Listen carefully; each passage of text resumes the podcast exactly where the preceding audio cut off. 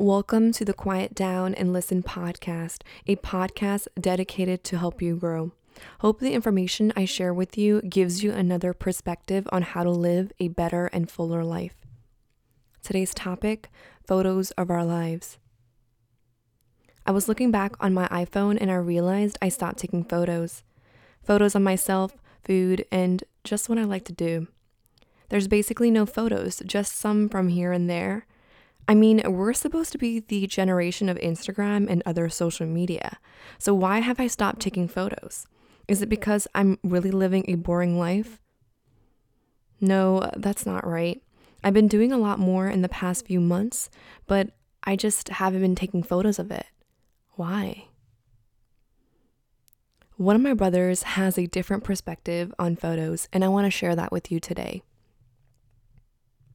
He at times believes that there is no point of taking photos and, quote, if it's important enough, you'll remember it. He also said if you don't take photos, it almost becomes a private memory, a memory only you and the people there experience know, since mm-hmm. there is no physical or photographical proof of anything. A part of me agrees with my brother.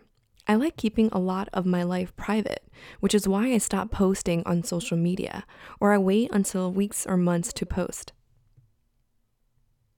When did we become the post it now generation, and why?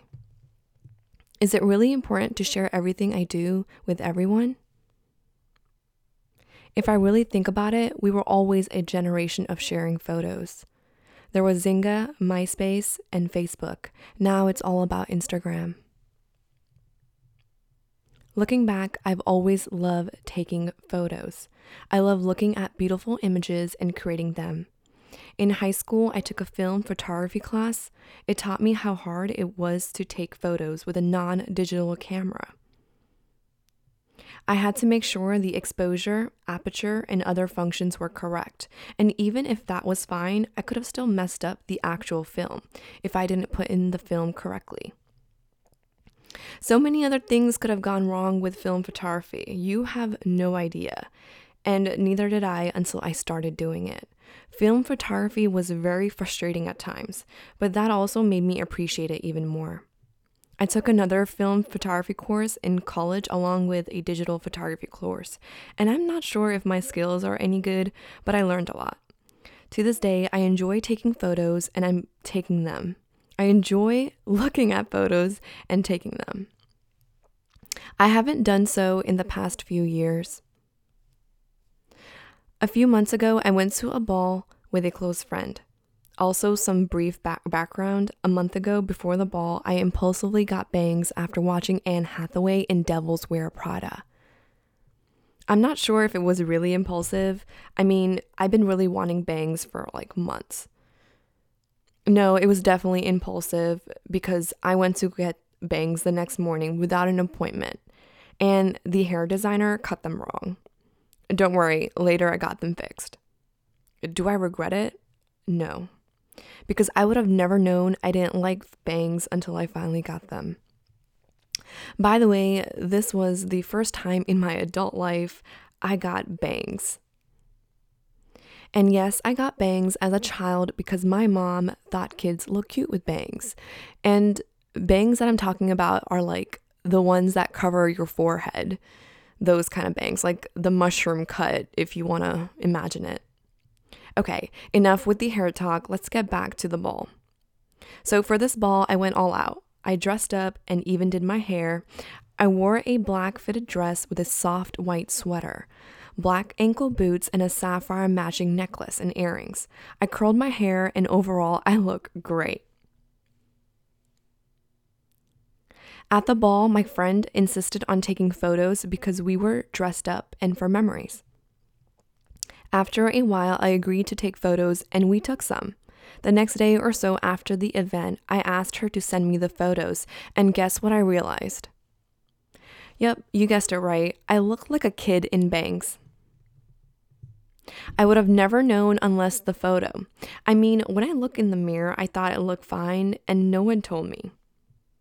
Actually, now I think about it, my brother told me I look like a kid. Maybe I should have listened. Without the photograph, I would have never known how I looked. Well, now I have document- documentation of my bangs and me just living my life and simply making mistakes. And that's okay.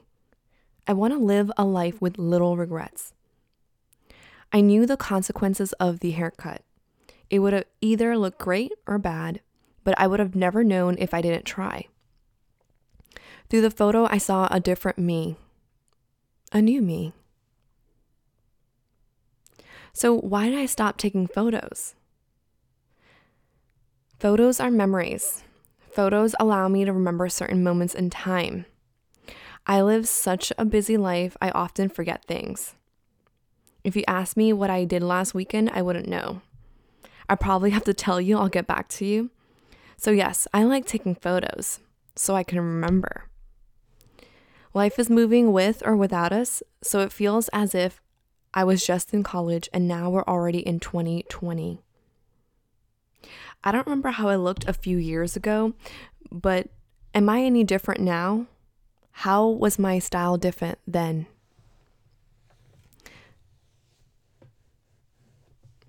Pictures capture change. Pictures capture moments. I like that. Nowadays, I take pictures for my personal collection. I want to be able to look back on my life and say I lived, or I still have blank to do, and capture it. Life is going, stop waiting. Time isn't waiting for us, so capture it. Our topic today has come to an end. I want to thank you for tuning in to the Quiet Down and Listen podcast. On Friday, I'll be uploading a part two to this episode where I share your comments and answer any questions you may have on this topic. So make sure you leave a comment by Thursday down below if you want to be a part of the podcast. Talk to you more then. Good night.